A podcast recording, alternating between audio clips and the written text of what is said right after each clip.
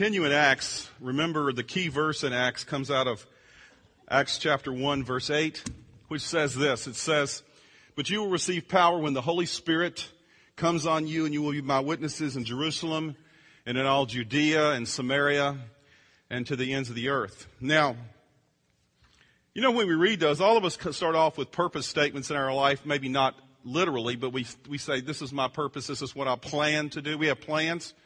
And sometimes we follow and sometimes we don't, right? But the amazing thing about Acts and this whole church, the movement in Acts of the church growing and going forward, was that it actually followed the plan. And so we're going to look at that today about how that works. And uh, I thought I'd start off because I would talk about football, even though it's not football. Well, it's kind of foot. No, it's not football season. No, we didn't. It's March Madness. Okay. But we're in the area where we can talk about football because I was reading a while back a couple of stories. One was this past year. Um, I don't know if m- many of you know this, but Dan Baker, our children's pastor, grew up in Texas, in Houston. And uh, he was talking, we were talking about football. He's a huge uh, Nebraska Cornhusker fan. I don't understand why, but he is. And, uh, and, but he's talking about high school football in Texas, and he said, you wouldn't believe, you know, we think it's crazy around here.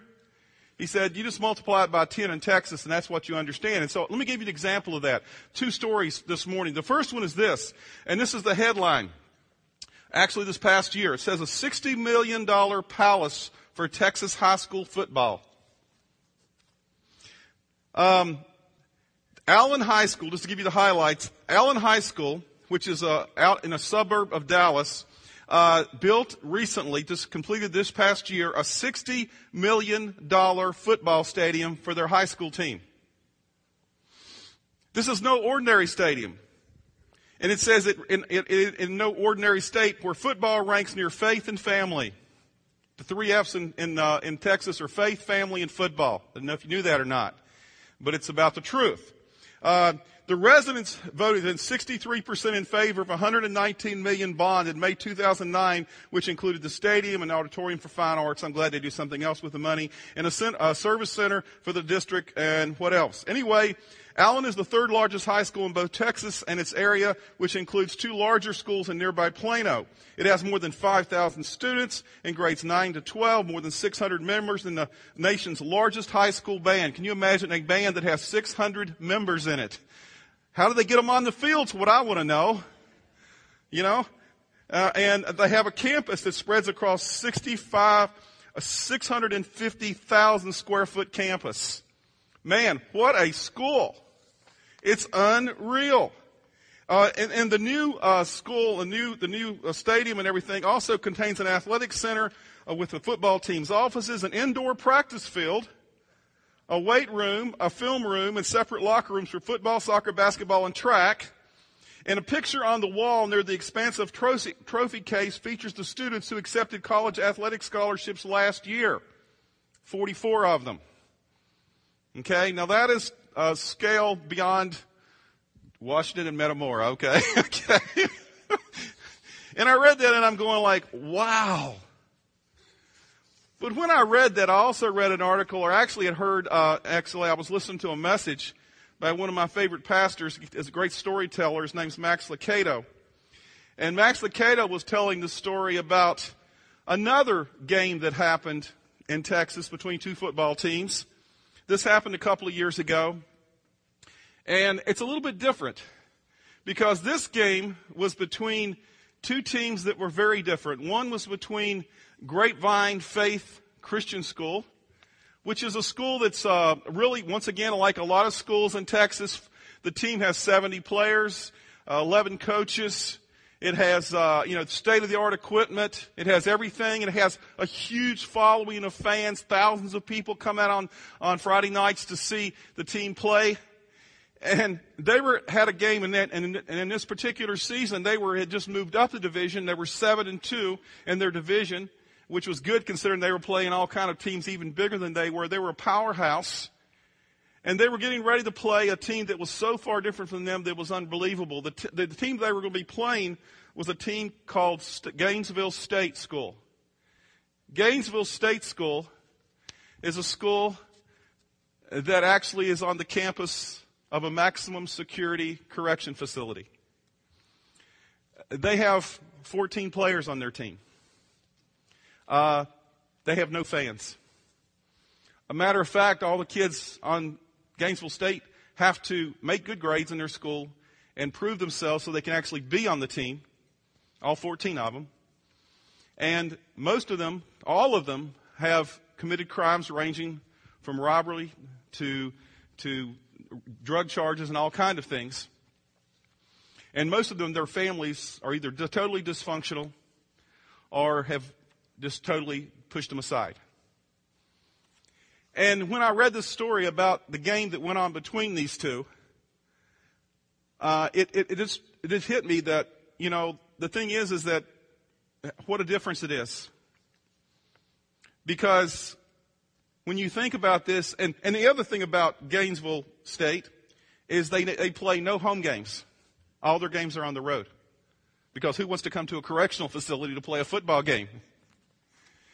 And so, the coach though, the coach, Chris Hogan, of Grapevine Faith, and this school that had everything, came up with a unique plan. And I just watched this video that kind of tells you what happened with this school.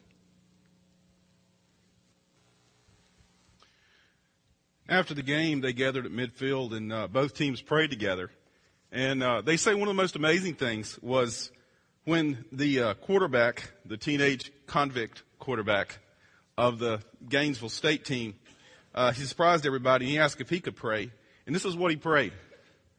Um, Lord, I don't know what just happened, so I don't know how to how to how to or who to say thank you to, but I never knew there were so many people in the world who cared about us.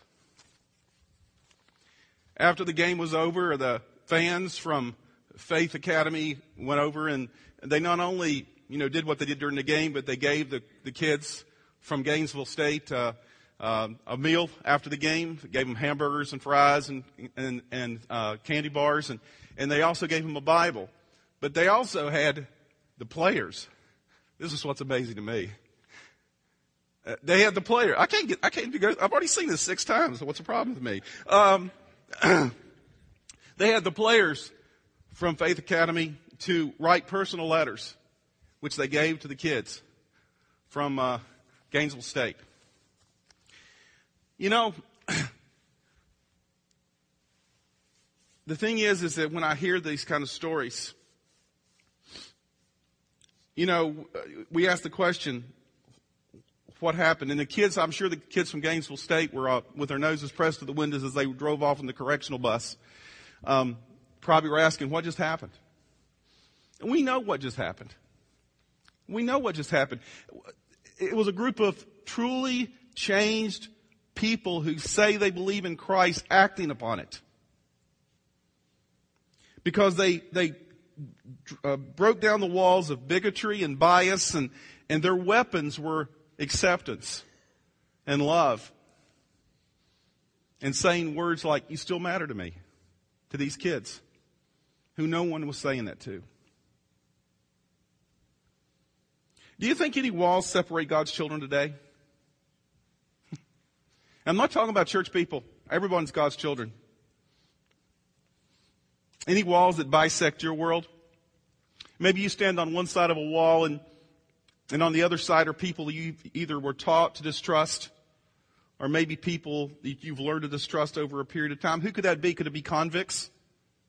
Could it be people who are of a different race? Could it be people who maybe speak a different language? Maybe some redneck down the road? Maybe the immigrant? The tattooed teenager?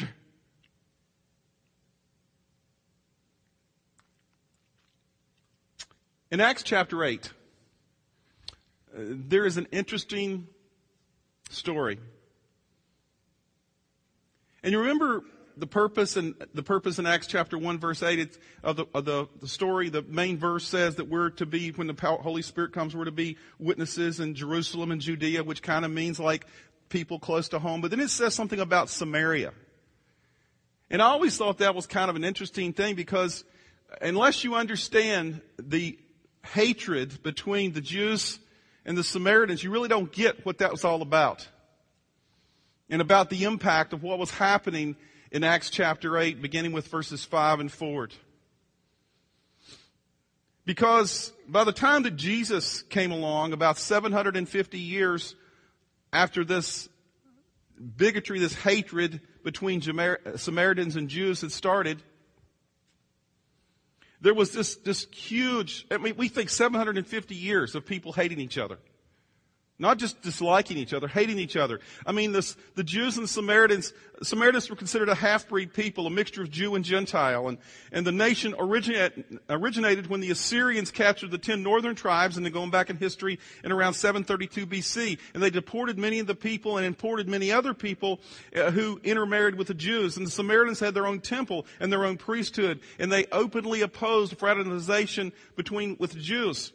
And the Jews disliked them just as much as the Samaritans disliked them because it got to the point that the Jewish people in their Mishnah, the book of rules in a sense that the Jewish people had, had all these rules that simply said that Samaritans were unclean people.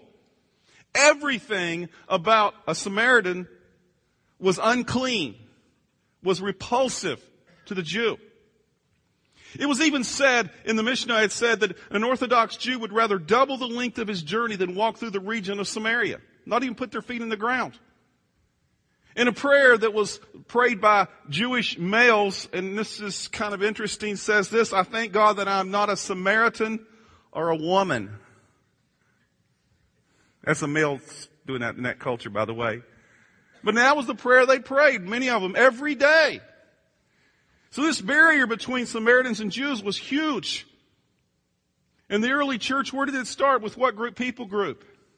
Jews. And God said, and, and Jesus said, He said, you're to be my witnesses in Jerusalem and Judea. That's kind of where the Jews were hanging out. But now you're to be my witnesses also in Samaria and to the ends of the earth. And we'll be looking at that, ne- the ends of the earth part next week as we go forward in this. And then Chris is going to be talking about a couple of weeks from now about uh, the whole thing of, of, of man, the person who really initiated this whole thing and, and the world, the, the world evangelization. But even looking back, it's interesting about where Jesus sometimes, about how he often went against tradition. Remember one time he went into the land of the Samaritans. He spent a day there. This people that Jews didn't talk to.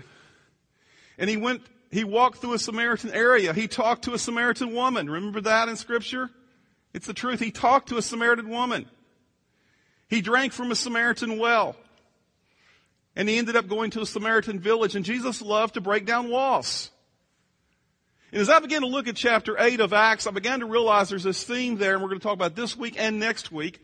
It's this theme about how, and when the Holy Spirit continues his work through the early followers, when Stephen was martyred, and we talked about that last week, the last couple of weeks, we see Philip, Philip, one of the early guys, along with Stephen, who was called to be one of the early deacons in the church, people who served in the church, God raising him up, and as, as people were scattered, where did he scatter them to? One of the places he scattered them to was this place called Samaria, this place where Jews hated to even be.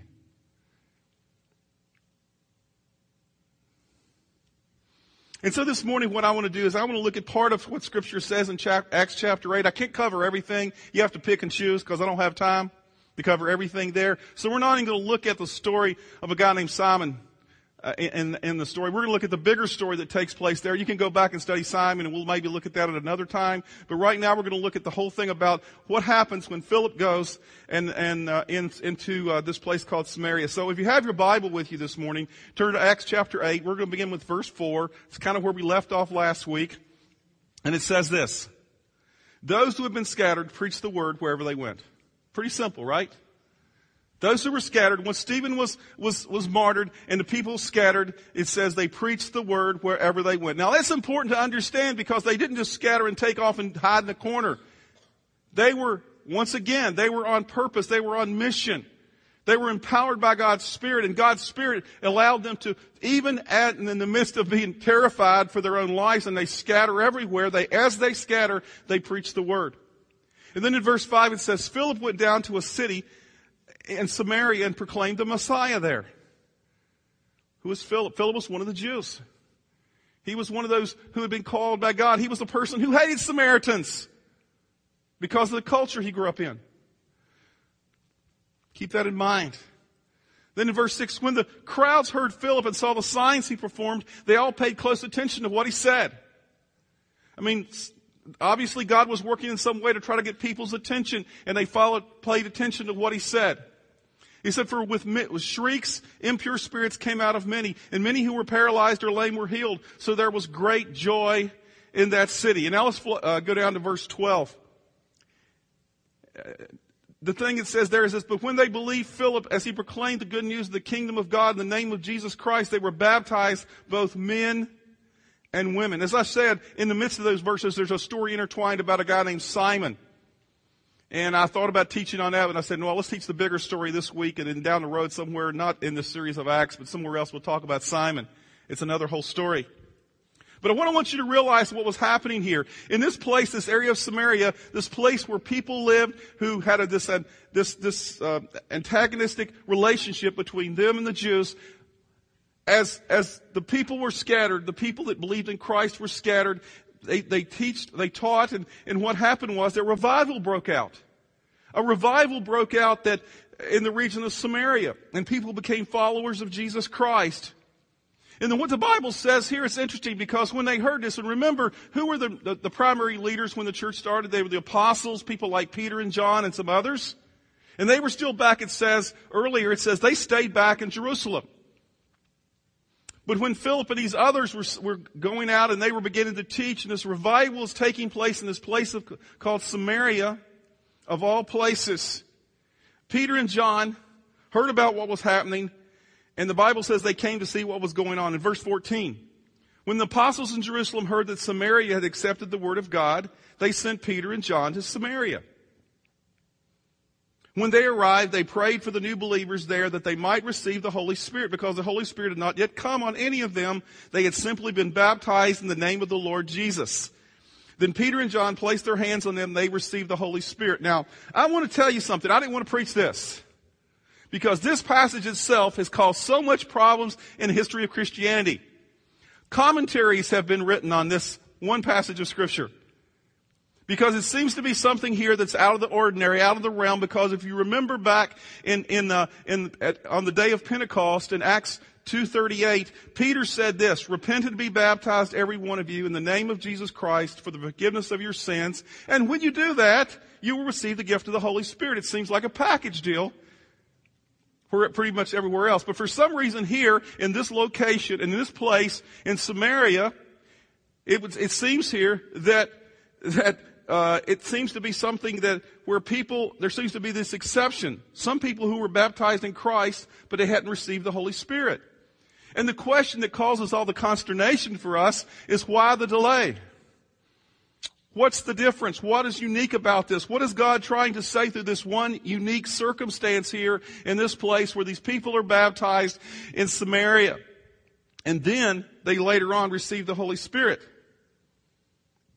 And as I begin to think about it and read through and think and study and, and do all this and pray about what this said, it, to me it says this, and for many people it says this, it seems that in this instance, there seems to be something about, that God wants to clearly show about this wall of prejudice and how it had been broken down because this is an unprecedented breakthrough in the early church. This is not a common everyday occurrence that Samaritan and Jew will have a relationship with one another and even talk to one another, much less God going into that place and, and, working in their lives. And so for the first time in 750 years, the Jews and the Samaritans are coming together and this wall of bias and hatred has been broken through. And I believe that the reason, and I can't tell you this, other people to debate this as well. I believe that what God is wanting to do here in this instance is God wants to make sure that people have no doubt that this has happened by having Peter and John, the primary Jewish leaders in the early church, to come and authenticate that this is really happening. To begin clearly to show that God accepts all people not just some people. And while Philip was a, was a follower of Christ, Peter and John and some others were the, were the primary leaders in the early movement of Christ. And when they came to put their stamp of approval upon what was going on here, it said something to the people back home, to the Jewish people back in Jerusalem and other places. Hey, this is real.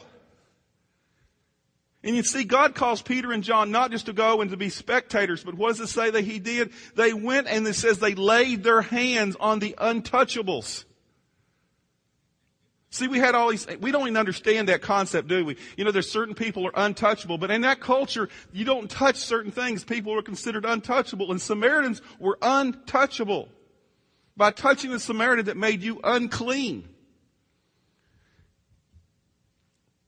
And here God calls Peter and John, the leaders in the early church, to go and to lay their hands on untouchable people, to touch the untouchables. And when they did so, they, the Samaritans received the Holy Spirit as, as if God is saying, see, I accept all people who call upon my name.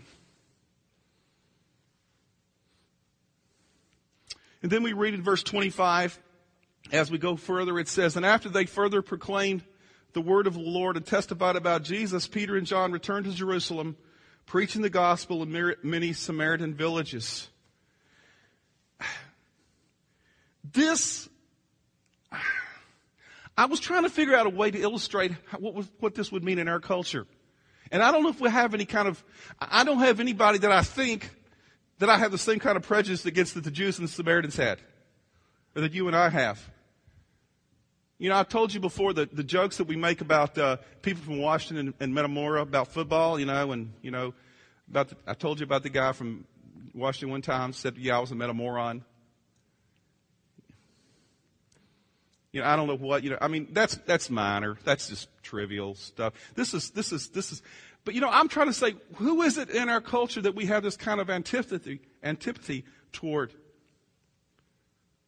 See, because the whole chapter of chapter 8 of, of Acts is really devoted to this theme of breaking down walls. And the amazing thing is, is not only did Peter and John go back, go into the village and authenticate what was happening there, but they hung out for a while. They continued to preach themselves. They followed the lead of this next generation leader named Philip and actually followed his lead and stayed there and preached and, and touched some more untouchables. It wasn't a one-time thing.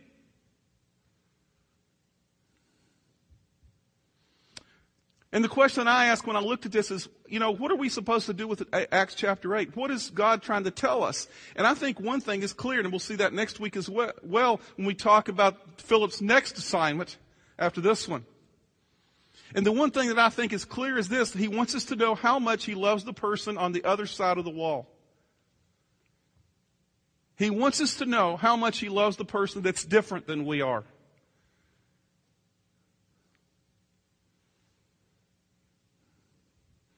The apostle Paul said it this way. In Ephesians chapter 2, and I take this from the message translation because I like the way it, it's worded. It says this, He, Jesus, tore down the wall we used to keep each other at a distance. Instead of continuing with two groups of people separately or separated by centuries of animosity and suspicion, he created a new kind of human being, a fresh start for everyone. Christ brought us together through his death on the cross. The cross got us to embrace, and that was the end of hostility. See, what it is, is this, is the cross creates a new kind of humanity. When God came to us, it's not just about us learning stuff and going home, it's about God changing our hearts.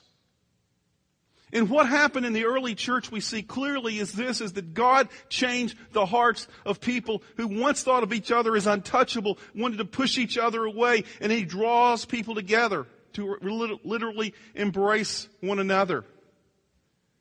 The cross creates a new kind of people, a people who are unaffected by skin color, by ethnicity. He creates a new people not based on common geography or ancestry, but on a common Savior. Because at the foot of the cross, there is no hostility. There's no Samaritans. There's no Jews.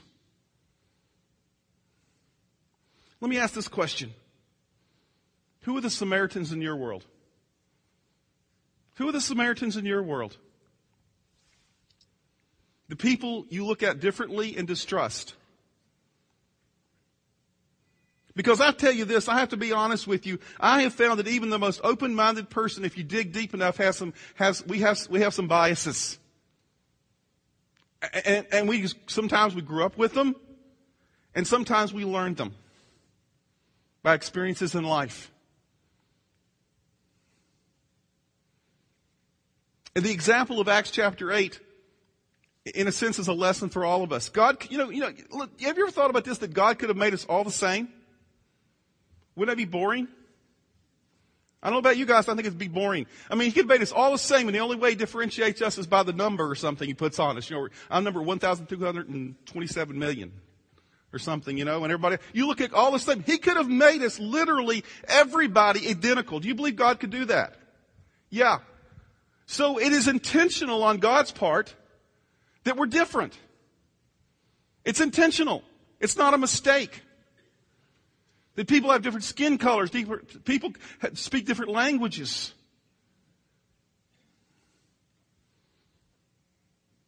So no matter how we appear, our creative God made us different. That was part of His plan. But so often, all it takes is for somebody to be different for us to be afraid of them. Uh, there, there's a saying that says this prejudice is the child of fear. Prejudice is the child of fear and the father of hate. See, when we're, somebody might be different, we can begin to fear them because we don't really understand them. See, the thing that I see, the, the lesson that I think, I, I think clearly that comes out of this week and next week as we talk about is that God wants us, once we, His Spirit comes into our life, one of the primary things He wants us to do is He wants us to learn to break down walls. His Spirit empowers us to overcome our fears and our prejudice and our bias.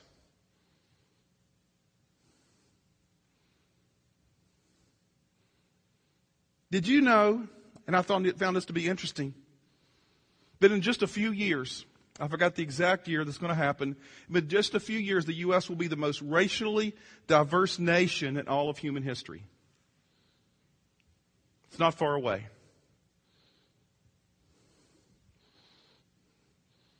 And I hate to tell you this, that all of us who are Caucasians will be no longer the majority. Does that scare you? From a Christian's perspective, it shouldn't. But for some people, it does. You know, I'd ask the question, how would Jesus live if he were here? And let me tell you how, how I think we not only have to guess, we can know how Jesus would live if he were here today. Physically because he showed us. He would march right onto the Samaritan soil. He would drink the Samaritan water from the well. He would initiate a conversation with a Samaritan woman or a man. And he would open his door and build a bridge. Because that's what he did when he was here. He wouldn't let class or race or gender or culture get in the way of breaking down walls and building bridges. The story of the early church is about God saying, hey, the church is on a move. We got, we got to go forward. And the forward, to go forward, we must understand that we can't let this, this stuff that holds us apart any longer keep us that way. I think this is what he, would teach, he teaches us in this. When one side goes over to the other side and cheers for the opposing team, Everybody wins, especially God. Let's pray. Thank you for listening to Great Oaks Community Church's weekly podcast. For more series and podcast information, go to greatoakscc.org.